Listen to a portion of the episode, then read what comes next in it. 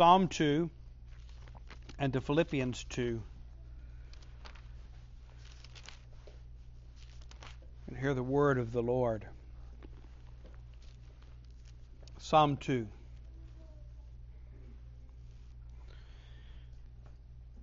Why do the nations rage and the peoples plot in vain? The kings of the earth set themselves, and the rulers take counsel together against the Lord and against his anointed, saying, Let us burst their bonds apart and cast away their cords from us. He who sits in the heavens laughs. The Lord holds them in derision. Then he will speak to them in his wrath and terrify them in his fury, saying, As for me, I have set my king on Zion, my holy hill. I will tell of the decree. The Lord said to me, You are my son. Today I've begotten you. Ask of me, and I will make the nations your heritage, and the ends of the earth your possession. You shall break them with a rod of iron, and dash them in pieces like a potter's vessel. Now therefore, O kings, be wise. Be warned, O rulers of the earth. Serve the Lord with fear. Rejoice with trembling. Kiss the Son lest he be angry and you perish in the way, for his wrath is quickly kindled. Blessed are all who take refuge in him. And then our New Testament passage, Philippians chapter 2, verses 1 through 11. So if there's any encouragement in Christ, any comfort from love, any participation in the Spirit, any affection and sympathy. Complete my joy by being of the same mind, having the same love, being in full accord with of, and of one mind. Do nothing from selfish ambition or conceit, but in humility count others more significant than yourselves. Let each of you look not to his own interest, but also to the interest of others. Have this mind among yourselves, which is yours in Christ Jesus, who, though he was in the form of God, did not count equality with God a thing to be grasped, but emptied himself by taking the form of a servant. Being born in the likeness of men and being found in human form, he humbled himself by becoming obedient to the point of death, even death on a cross. Therefore, God has highly exalted him and bestowed on him the name that is above every name so, the name of Jesus, every knee should bow in heaven and on earth and under the earth, and every tongue confess that Jesus Christ is Lord to the glory of God the Father. This is the Word of God. Let's pray.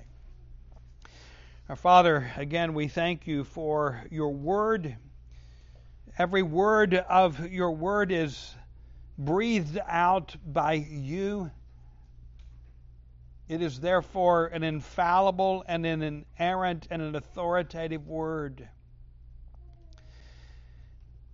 It's a means of grace to us, Lord, simply to hear it read as your Spirit illumines your word to our hearts, brings true in our hearts because you have made us to believe in you, to believe your word. Lord, you have called men to preach your word and to herald your gospel. You set them apart by the laying on of hands of the presbytery to this end.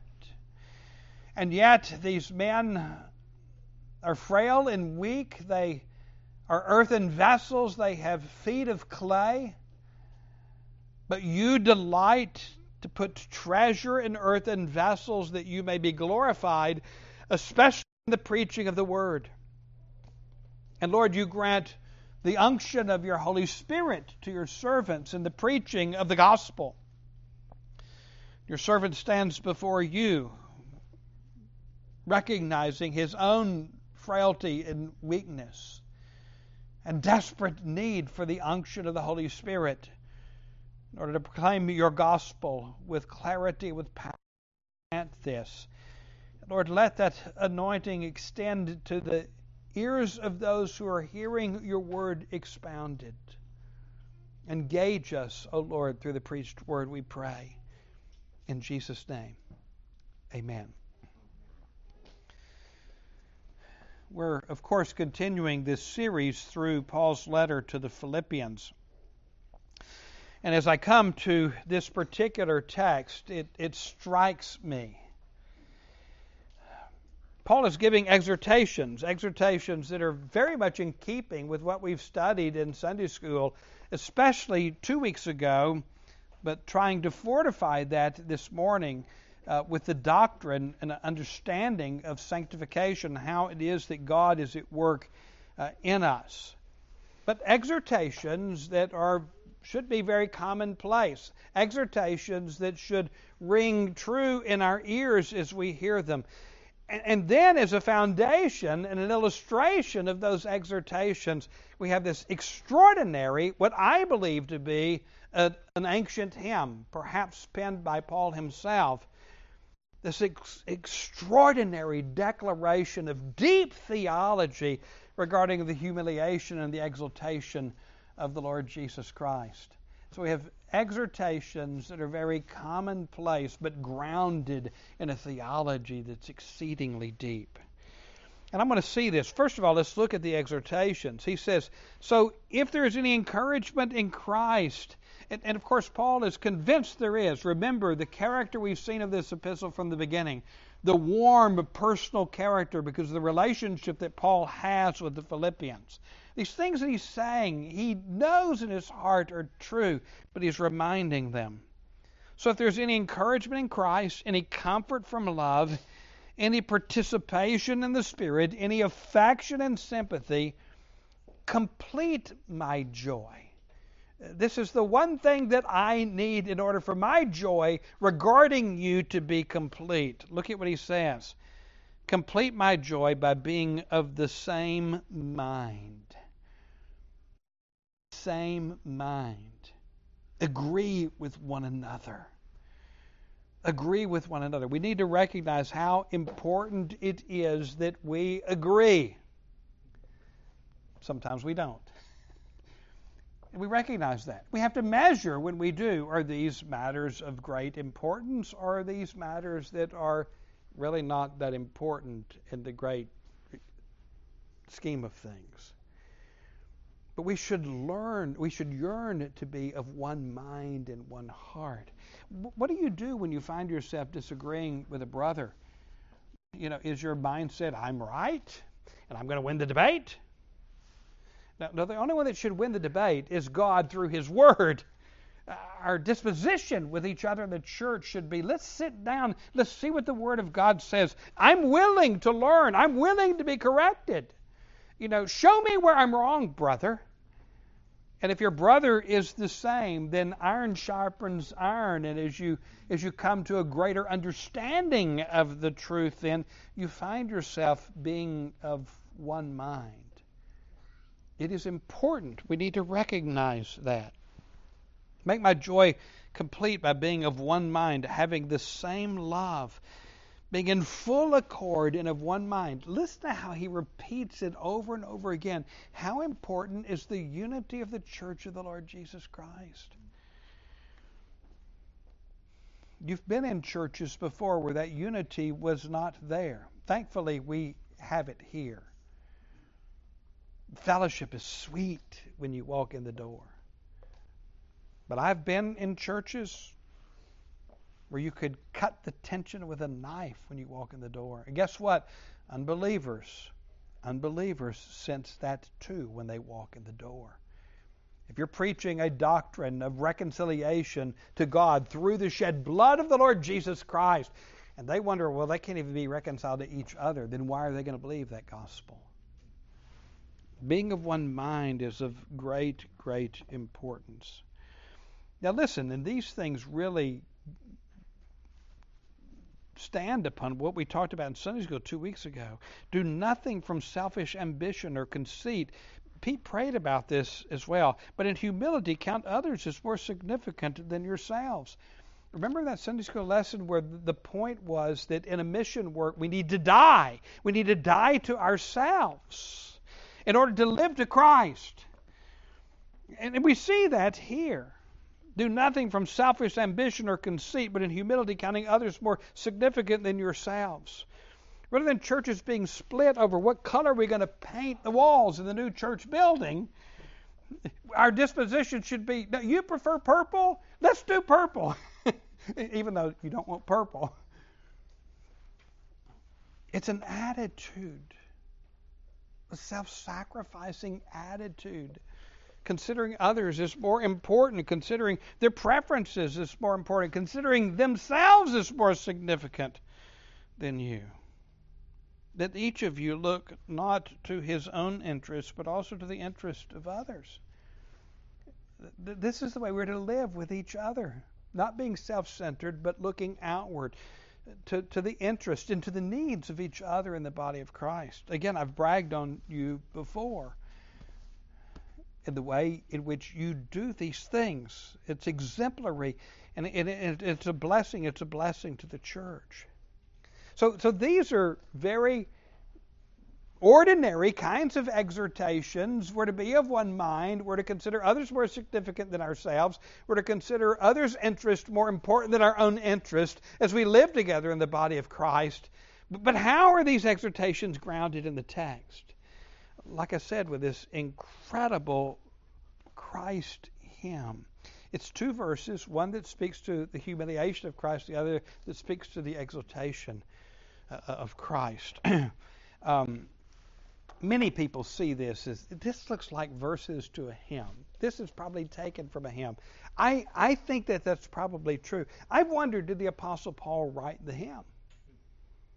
Or was this another hymn that he took and then he employed it for his use here? We don't know.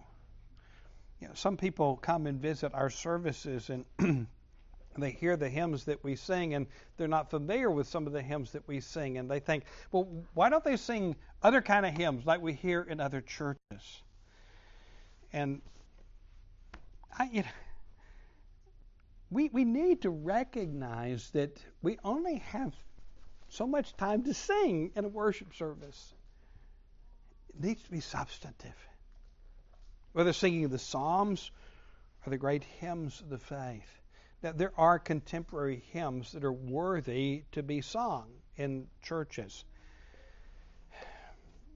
But the old hymns, why do we sing the old hymns?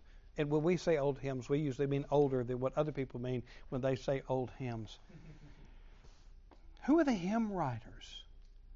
I'm talking about the Charles Wesleys, the Isaac Watts, the John Newtons, these kind of hymn writers. These are, these are ministers of the gospel. They were full of the scriptures. These were men who were full of theology, full of the Bible, full of the Holy Spirit, and you can see the fruit of those labors in the hymns that they wrote that we have in our hymnals. The sad thing is today is preachers don't write hymns anymore. I write stories, although I haven't written one in a while. I think there should be a seminary class in every seminary where they teach how to sing when ministers are leading in worship and also teach hymn writing. Most contemporary hymns written today are written by someone who's a music- musician who loves Jesus. And that's a good thing. I'm not opposed to that. I'm not opposed to a musician who loves Jesus writing songs but they don't have the depth of knowledge of the whole counsel of God that hymnists of the past had. And that's why we have these rich hymns that we have. And I think that's what we have in this text here is a very rich hymn, perhaps penned by the Apostle Paul himself. And no, I'm not going to write a paper about how Pete's always want me to write papers um, about how preachers need to be writing. Well, maybe somebody needs to write that paper. I don't know about writing hymns in our day. But listen to this one. Listen what he says. Have this mind among yourselves, which is in Christ Jesus. Sometimes it's translated, have the same attitude as the Lord Jesus Christ. And the point that's being made here is the Lord Jesus Christ humbled himself. And what's the point being made before in the exhortations that come? Humble yourself. In other words, be like Christ. Be like Christ, how Christ humbled himself. And then what we have is this glorious hymn that's full of deep theology that needs to be unpacked. Have this mind among yourselves, which is yours in Christ Jesus, who, though he was in the form of God, did not, did not count equality with God a thing to be grasped. Now, we've got to unpack that. There's a lot of deep theology there. There's also wording there that's often misunderstood. What does it mean that Christ was in the form of God? Does it mean he wasn't really God, but he was somehow like God? There are some that interpret it that way. No, that's not the case at all. When we read this text, we have to read it within the context of the rest of Scripture. That's called the analogy of faith. You understand particular passages in light of what the whole of Scripture is teaching. And that has to be brought to bear here in this Christ hymn. Because the Bible elsewhere tells us that Jesus Christ is God. He is God. And there's a parallel that we see in this between him being in the form of God and emptying himself, and then him being in the form of man. It doesn't mean he was somehow like man. No, he became man. This is what we confess when we use the Nicene Creed. It's why I've picked the Nicene Creed for this morning. Who, who though he was in the form of God, he is God. John 1 1 says, In the beginning was the Word, the Word was with God, and the Word was God. He is not simply in the form of God, in some way reducing him when you see this. Who, though he was in the form of God, and of course he's going to come in the form of man, we'll see, did not count equality a thing to be grasped. Now we need to stop and unpack this did not count equality with God, that is, equality with Father, the Father, something to be grasped or something to be held onto or something to cling to. Now, again, we need to recognize what's going on here. He has eternally been equal with the Father. We talk about the doctrine of the Trinity. Have you ever heard the terms the ontological trinity and the economic trinity. I know ontological is a big word. I understand that. That means we'll define the word and what it means. And the economic trinity, it's how theologians have wrestled with the scriptures to understand the nature of the triune God in terms of his eternal being and the three persons and how they operate in their work, in the work of creation in the work of redemption. And when we talk about God and His being, what we call the ontological Trinity, God as He is, there's no subordination of persons. Not the Son to the Father, not the Spirit to the Father and the Son. They are equal in power and in glory. That's what the Westminster Confession of Faith teaches. Because if one submitted to the other eternally, they would be less than the Father, you see. There is currently a serious error in the Trinity that's circulating in evangelical circles that would reduce the Son to subordination to the Father eternally. That is an error to be avoided. No, the three persons of the God in power and glory in their essence, in their being eternally. But God, who has eternally existed, has chosen to work outside of himself in creation and in redemption. And the three persons of the Godhead are at work in creation and in redemption. And in the creation and redemption work, the Son willingly has submitted himself to the Father, and the Spirit has willingly submitted himself to the Father and the Son in carrying out this work. A willing submission of those who have the authority and power in themselves in terms of the work, and a delighting in that. And in particular, the Lord Jesus Christ in his incarnation, the Son in his incarnation, is submitting to the Father in his work of redemption. So these things have to be understood, or else you're going to become confused. Now, there's only one Trinity. There's not two, one that's ontological and one that is economic. No, there's one triune God, the three persons equal in power and authority, who in their work, the Son willingly submits to the Father and the Spirit willingly submits to the Father and the Son, operating outside of themselves in creation and in redemption. And that's why we use that theological construct in order to understand how it is that we see the Son being obedient to the Father and submitting to the Father when in his essence he's equal with the Father. Did not count equality with God something to be grasped or held on to or clung to. It's his by right from all eternity. But in creation and redemption, he willingly surrenders that in the economy, in the work. And then we have this extraordinary expression, but emptied himself. The Old King James Version says, made himself of no reputation. Because emptied himself can lead to all kinds of confusion the Greek word is best translated, he emptied himself. That's what it means. And some liberal theologians have surmised that he emptied himself of his divine being, or he emptied himself of his divine attributes. No, he did not. Remember what we read about the Son in the Nicene Creed when we confess the Creed? He is very God, very God. In his incarnation, he is very God of very God. He doesn't surrender his deity, he doesn't surrender his divine attributes.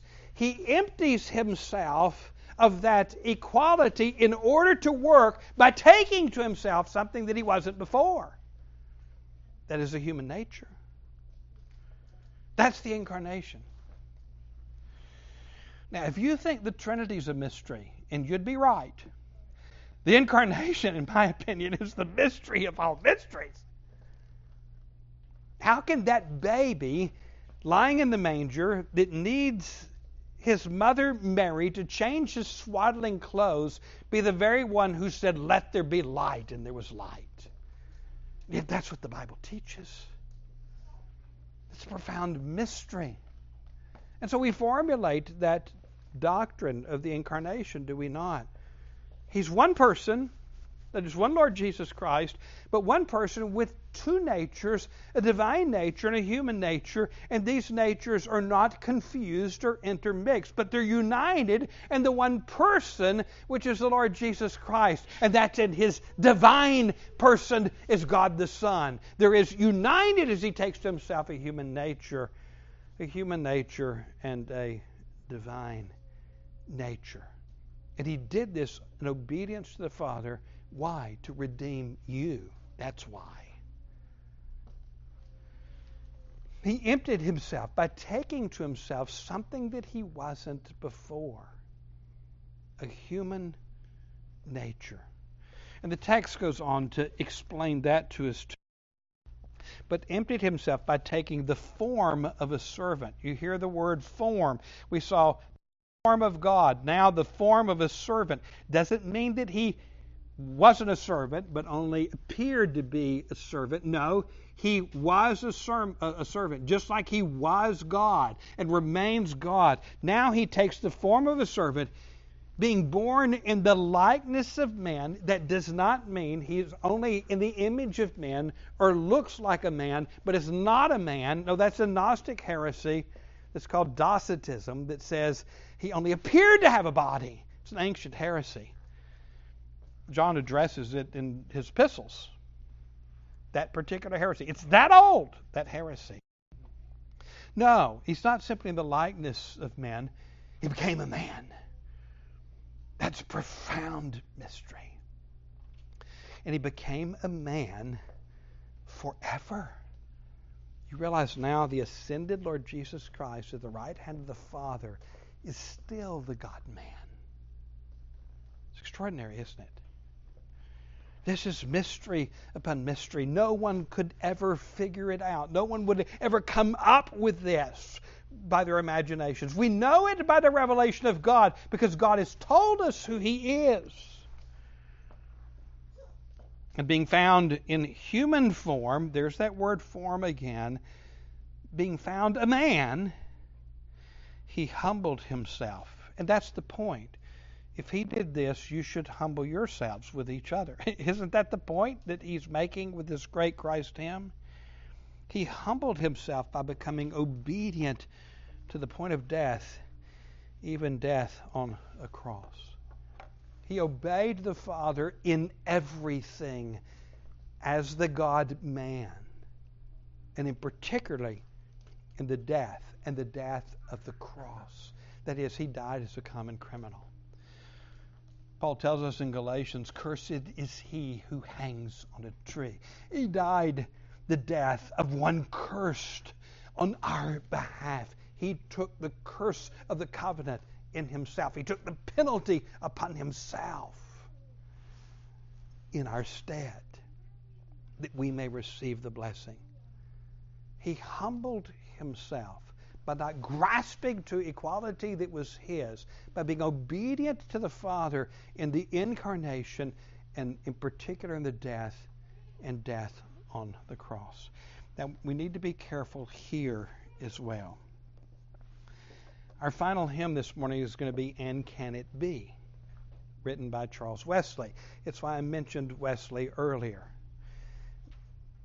I probably quibble more with his brother's theology than I do with him with John's than when you read Charles's hymns. I think he was a secret Calvinist. You know, he did.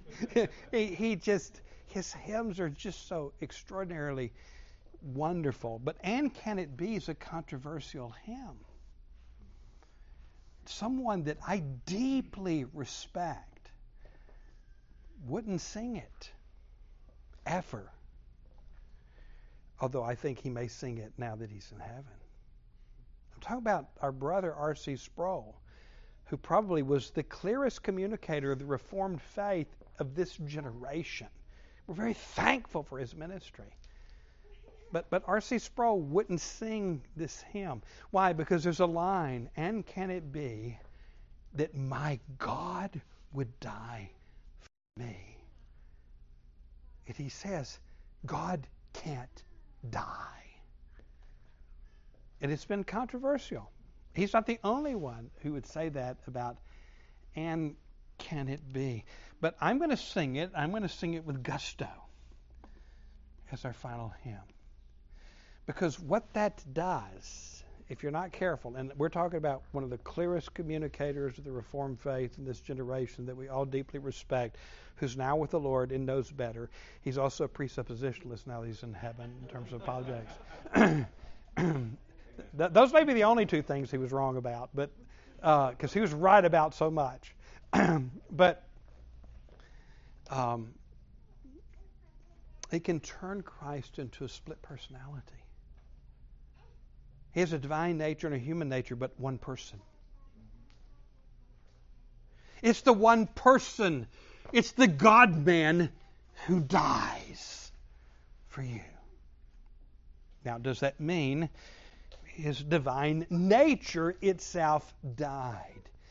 No, divinity can't die. We understand that. But it's not the division between his human nature and his divine nature, and the human nature dies and the divine nature lives. That's splitting the personality, the one person of the Lord Jesus Christ. It's the God man who died. And maybe this analogy will help. What about when you die? And if the Lord tarries for the next 40 or 50 years, or, well, for some of you, longer than that, I guess, 70, 80, 90, 100 years, whatever, if the Lord tarries, and He's tarried for a long time so far, we will all die. We will all die. But, but is that annihilation? No. What is death? It's the separation of that which was not ever intended to be separated that is, the body and the soul. When God created Adam, He created him, created him body soul. And you should say it that way because the unity of the person of Adam, body and soul, the unity of the person, body and soul, Adam was not created to die. There was never to be a division between Adam, body, and soul. Had he kept covenant, had he inherited or he received the blessing of the covenant, which is heaven itself in all of its glory, he would have been there, body and soul. No, death is the curse of the covenant, which is the separation of body and soul. And what did we learn two times ago when I was here? For me to live as Christ, to die as gain in the text. To live as Christ, to die as gain. Remember that passage that we have that Paul is teaching here? He says, If I go on living, it'll be fruitful labor for me here. But if I die, it'll be better, at least better for me, because I'll be with Jesus. Immediately with Jesus. The body returns to dust, the soul returns to Christ. When you die, you are immortal. You have an immortal soul. But here's something that a lot of people haven't noticed. I'm not going to turn to it, but the Westminster Confession of Faith teaches a truth that's sort of hidden there about your body when it dies. You know what it says? Your body, still united with Christ, returns to dust. Because you, as a Christian, are united with Christ, body and soul and resurrection will come in the body. Yes, even if the atoms are dissipated, still united with Christ, will be raised and reunited with our souls in resurrection. And this is because when Jesus died, it wasn't his divine, his human nature that died. It is divine nature that lives. Now, he is the one person. But in the human nature, there is the division between body and soul. His body did not see corruption. The prophet said his body would not see corruption. His body saw resurrection in three days. But the divine and the human are still joined in Christ. You need to recognize that. It's not a division. There's a division in terms of the human nature and body and soul. But it's the person, the Lord Jesus Christ, who dies. Just like when you die, it's your person that dies, even though your soul goes to be with the Lord and your body returns to dust. Maybe that analogy will help us understand. It is not wrong to say, My God died for me. The Bible does. You know, we're saved by God shed blood. The Bible teaches us that as well. I love my brother who's with the Lord and who knows better now, but um, I'm going to sing it with gusto.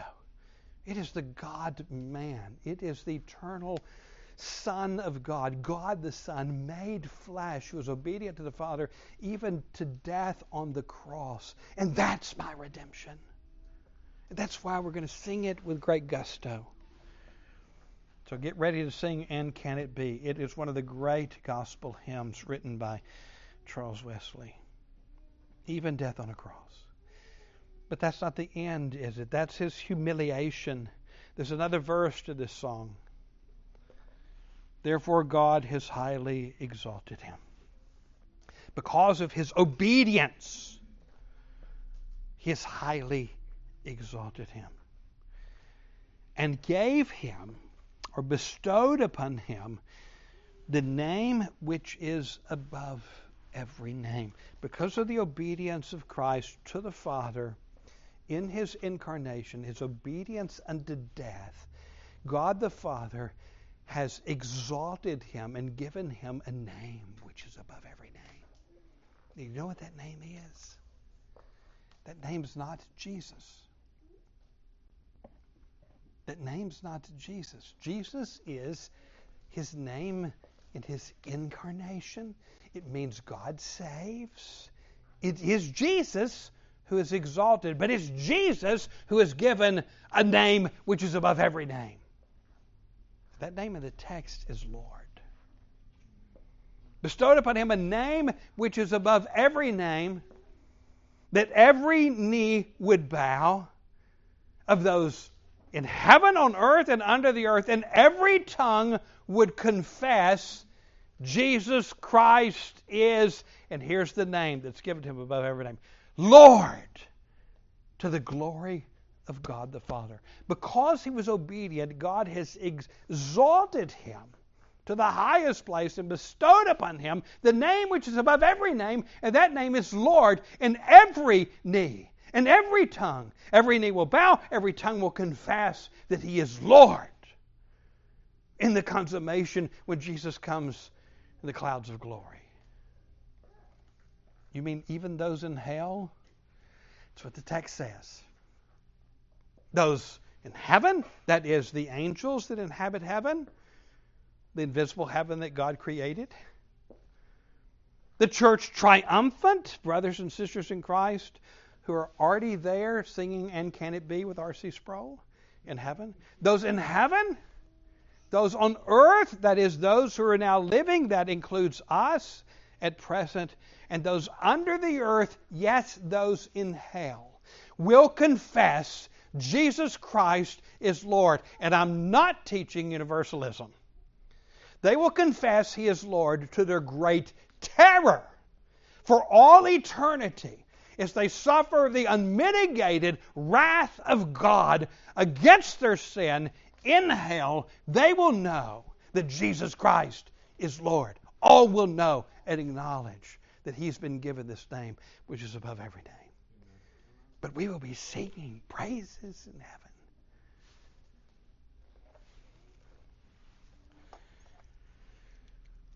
He humbled himself.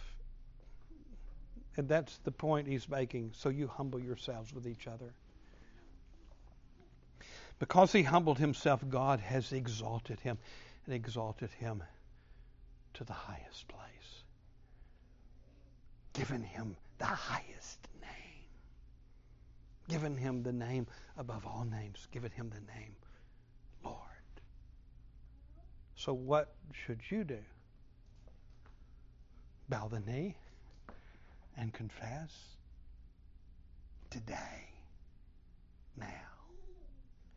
I'm going to remind you of our Old Testament reading, Psalm 2. Same message. It's the same message. Different song, same message. Why do the nations, why do the nations, what's the word that's used there? Why do they do this against the Lord and against His anointed? His anointed, His Messiah, His Messiah. Why do they do this? David, I think it's David that wrote the psalm. We don't know for certain, but I think it's David that wrote the psalm. Why do they rage against the Lord? It's struggling. Why would they even think to do such a thing as that? Have they lost their minds? Of course, have. What does the Lord say in Psalm 2? Well, first he laughs. he laughs in derision from heaven at them. Uh, who do they think they are? Who do they think they are? Then he terrifies them with a declaration Yet I have set my king on my holy hill of Zion.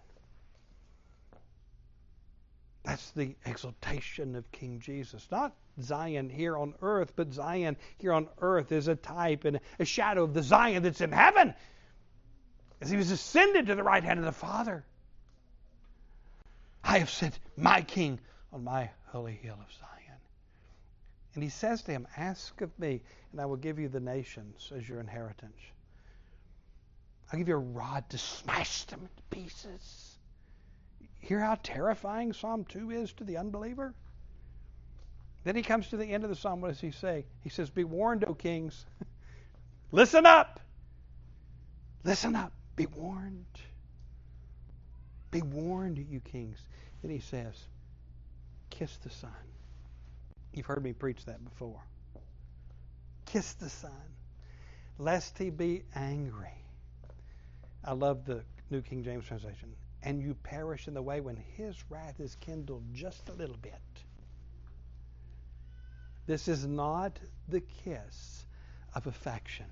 It's get down on your hands and knees and, and absolute, utter surrender and kiss the signet ring of Jesus Christ, God's Messiah, who's made flesh.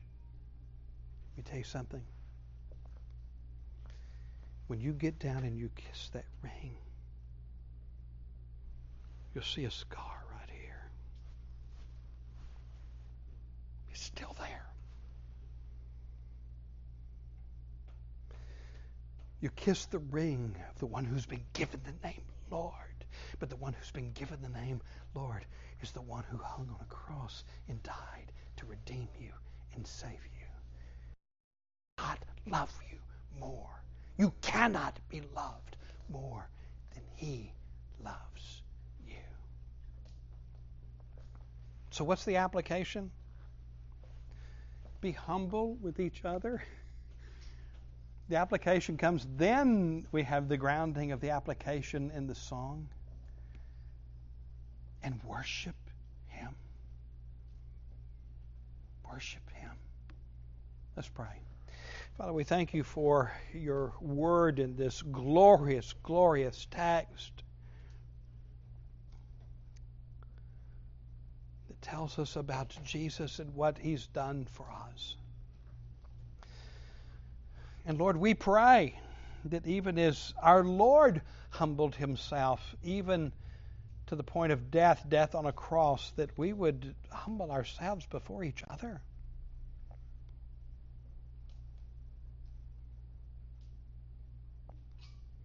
And thank you, Father, for exalting your Son.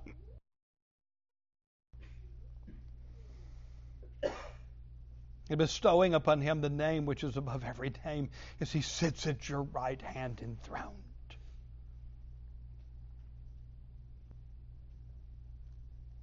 And as he sits at your right hand and prays for us.